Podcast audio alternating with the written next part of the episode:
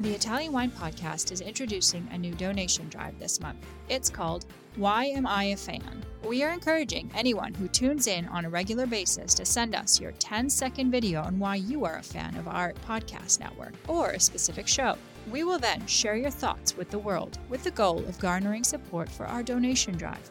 Italian Wine Podcast is a publicly funded, sponsor driven enterprise that needs you in order to continue to receive awesome free wine edutainment seven days a week. We are asking our listeners to donate to the Italian Wine Podcast by clicking either the GoFundMe link or the Patreon link found on ItalianWinePodcast.com. Remember, if you sign up as a monthly donor on our Patreon, we will send you a free IWP t shirt and a copy of the Wine Democracy book, the newest Mama Jumbo Shrimp publication.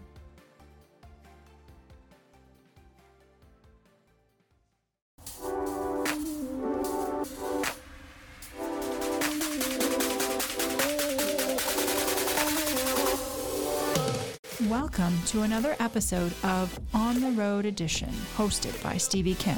Each week, she travels to incredible wine destinations, interviewing some of the Italian wine scene's most interesting personalities, talking about wines, the foods, as well as the incredible travel destinations. Hello, everyone. Welcome back. My name is Stevie Kim, and this is the Italian Wine Podcast on the Road Edition. Of course, distributed through Mama Jumbo Shrimp, our sister channel, YouTube channel as well. Today, we are at the very, very end of our stay in Umbria. We've been here for the past couple of days. And today, we are visiting a fairly new winery. It's called Argillae, which is Latin for uh, clay. clay, exactly. And we are here with Giulia Di Cosimo. Uh, she is a fairly a young wine producer. So we'll have a, just a casual conversation with her today and to learn a little bit more about her wines. We'll be tasting three wines, but first of all, tell us a little bit about your company. My background is in the spirits. Actually, my family produced grappa, spirits, alcohol. And then uh, at the end of the career, my grandfather wanted to invest also in the wine business. Uh, he fell in love with Umbria, with this place, and indeed opened one of the biggest distillery we have in Italy nowadays, which is Bonollo. Uh, the base in uh, the south of Rome, in Anagni.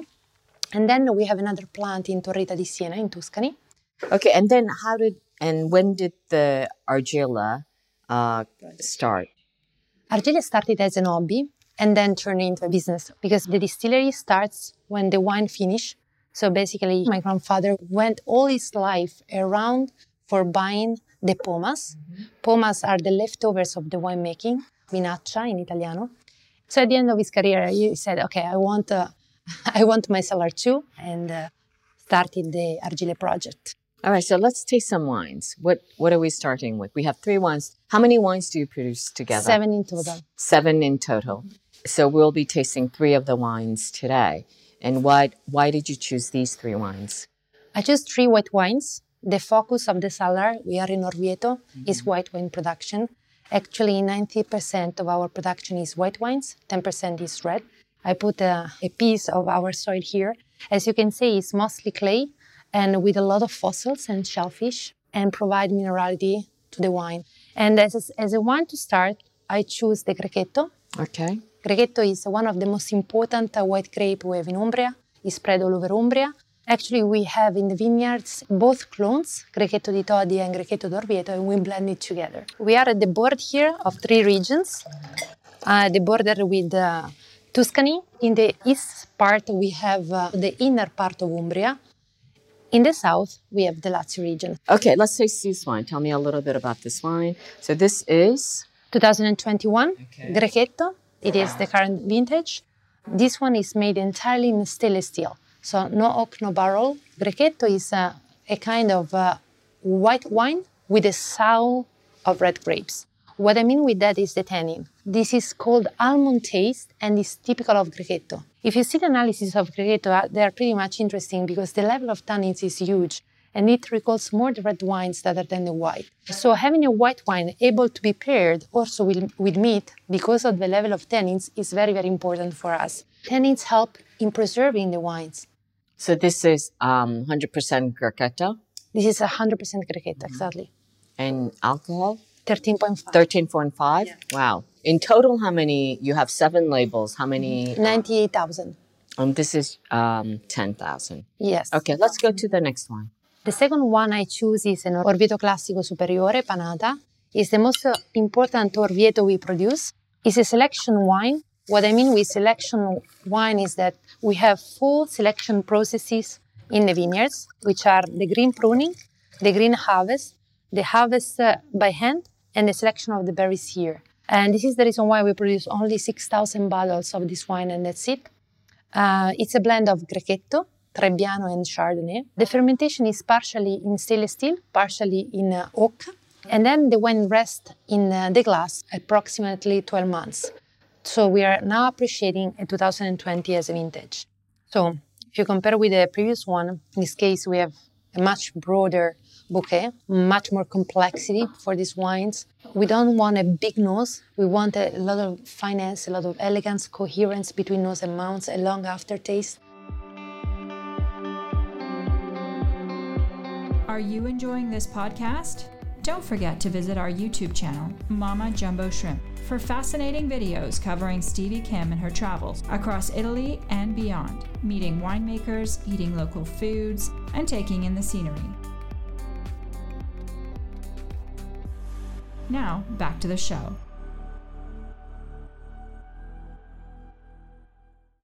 So, what kind of food would you pair with this wine?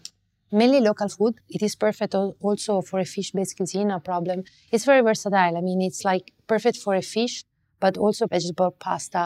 But what about international cuisine? What would you, um, how would you pair this wine? Uh, for sure, uh, if I think international cuisine, I would say uh, fish-based cuisine. Probably I will not go for a raw fish like Japanese or sushi, uh, maybe, because raw fish is very delicate and this is a white wine with a structure. I would say more for a wok, like soup, uh, vegetable soup, meat soup. All right. And then the last one is the Primo d'Anfora. Primo d'Anfora is a new project of a cellar. It's a wine which is entirely made in amphora.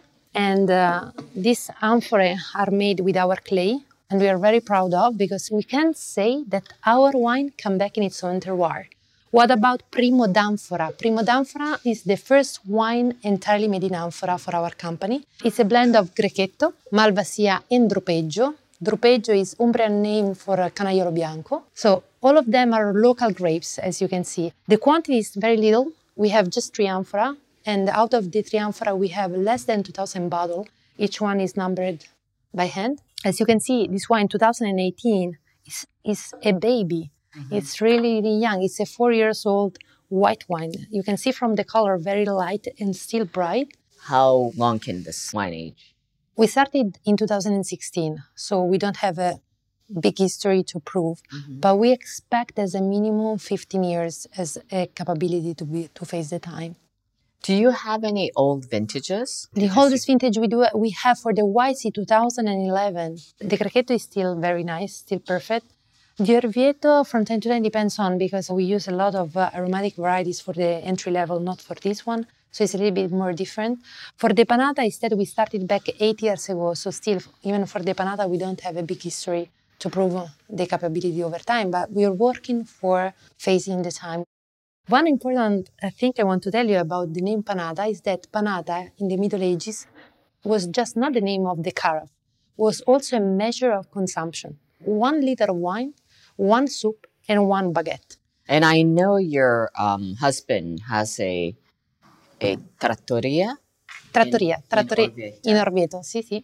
so you know a lot about food culture. Give us a kind of a very short lesson on Umbrian cuisine. Umbrian cuisine is um, basically a meat-based cuisine with a clear focus on hunting. Listen, you know, right now, um, I've spoken to some of the wineries. They are very concerned about the future of wine. A lot of them are, um, or either already organic or turning organic. Are you interested in becoming organic at all, or is, is this not something important for you? It's very important. We're now in nel sistema integrato, SQNP, so it's an integrated system, and we're turning into organic. Uh, this is the first year of conversion. Conversion.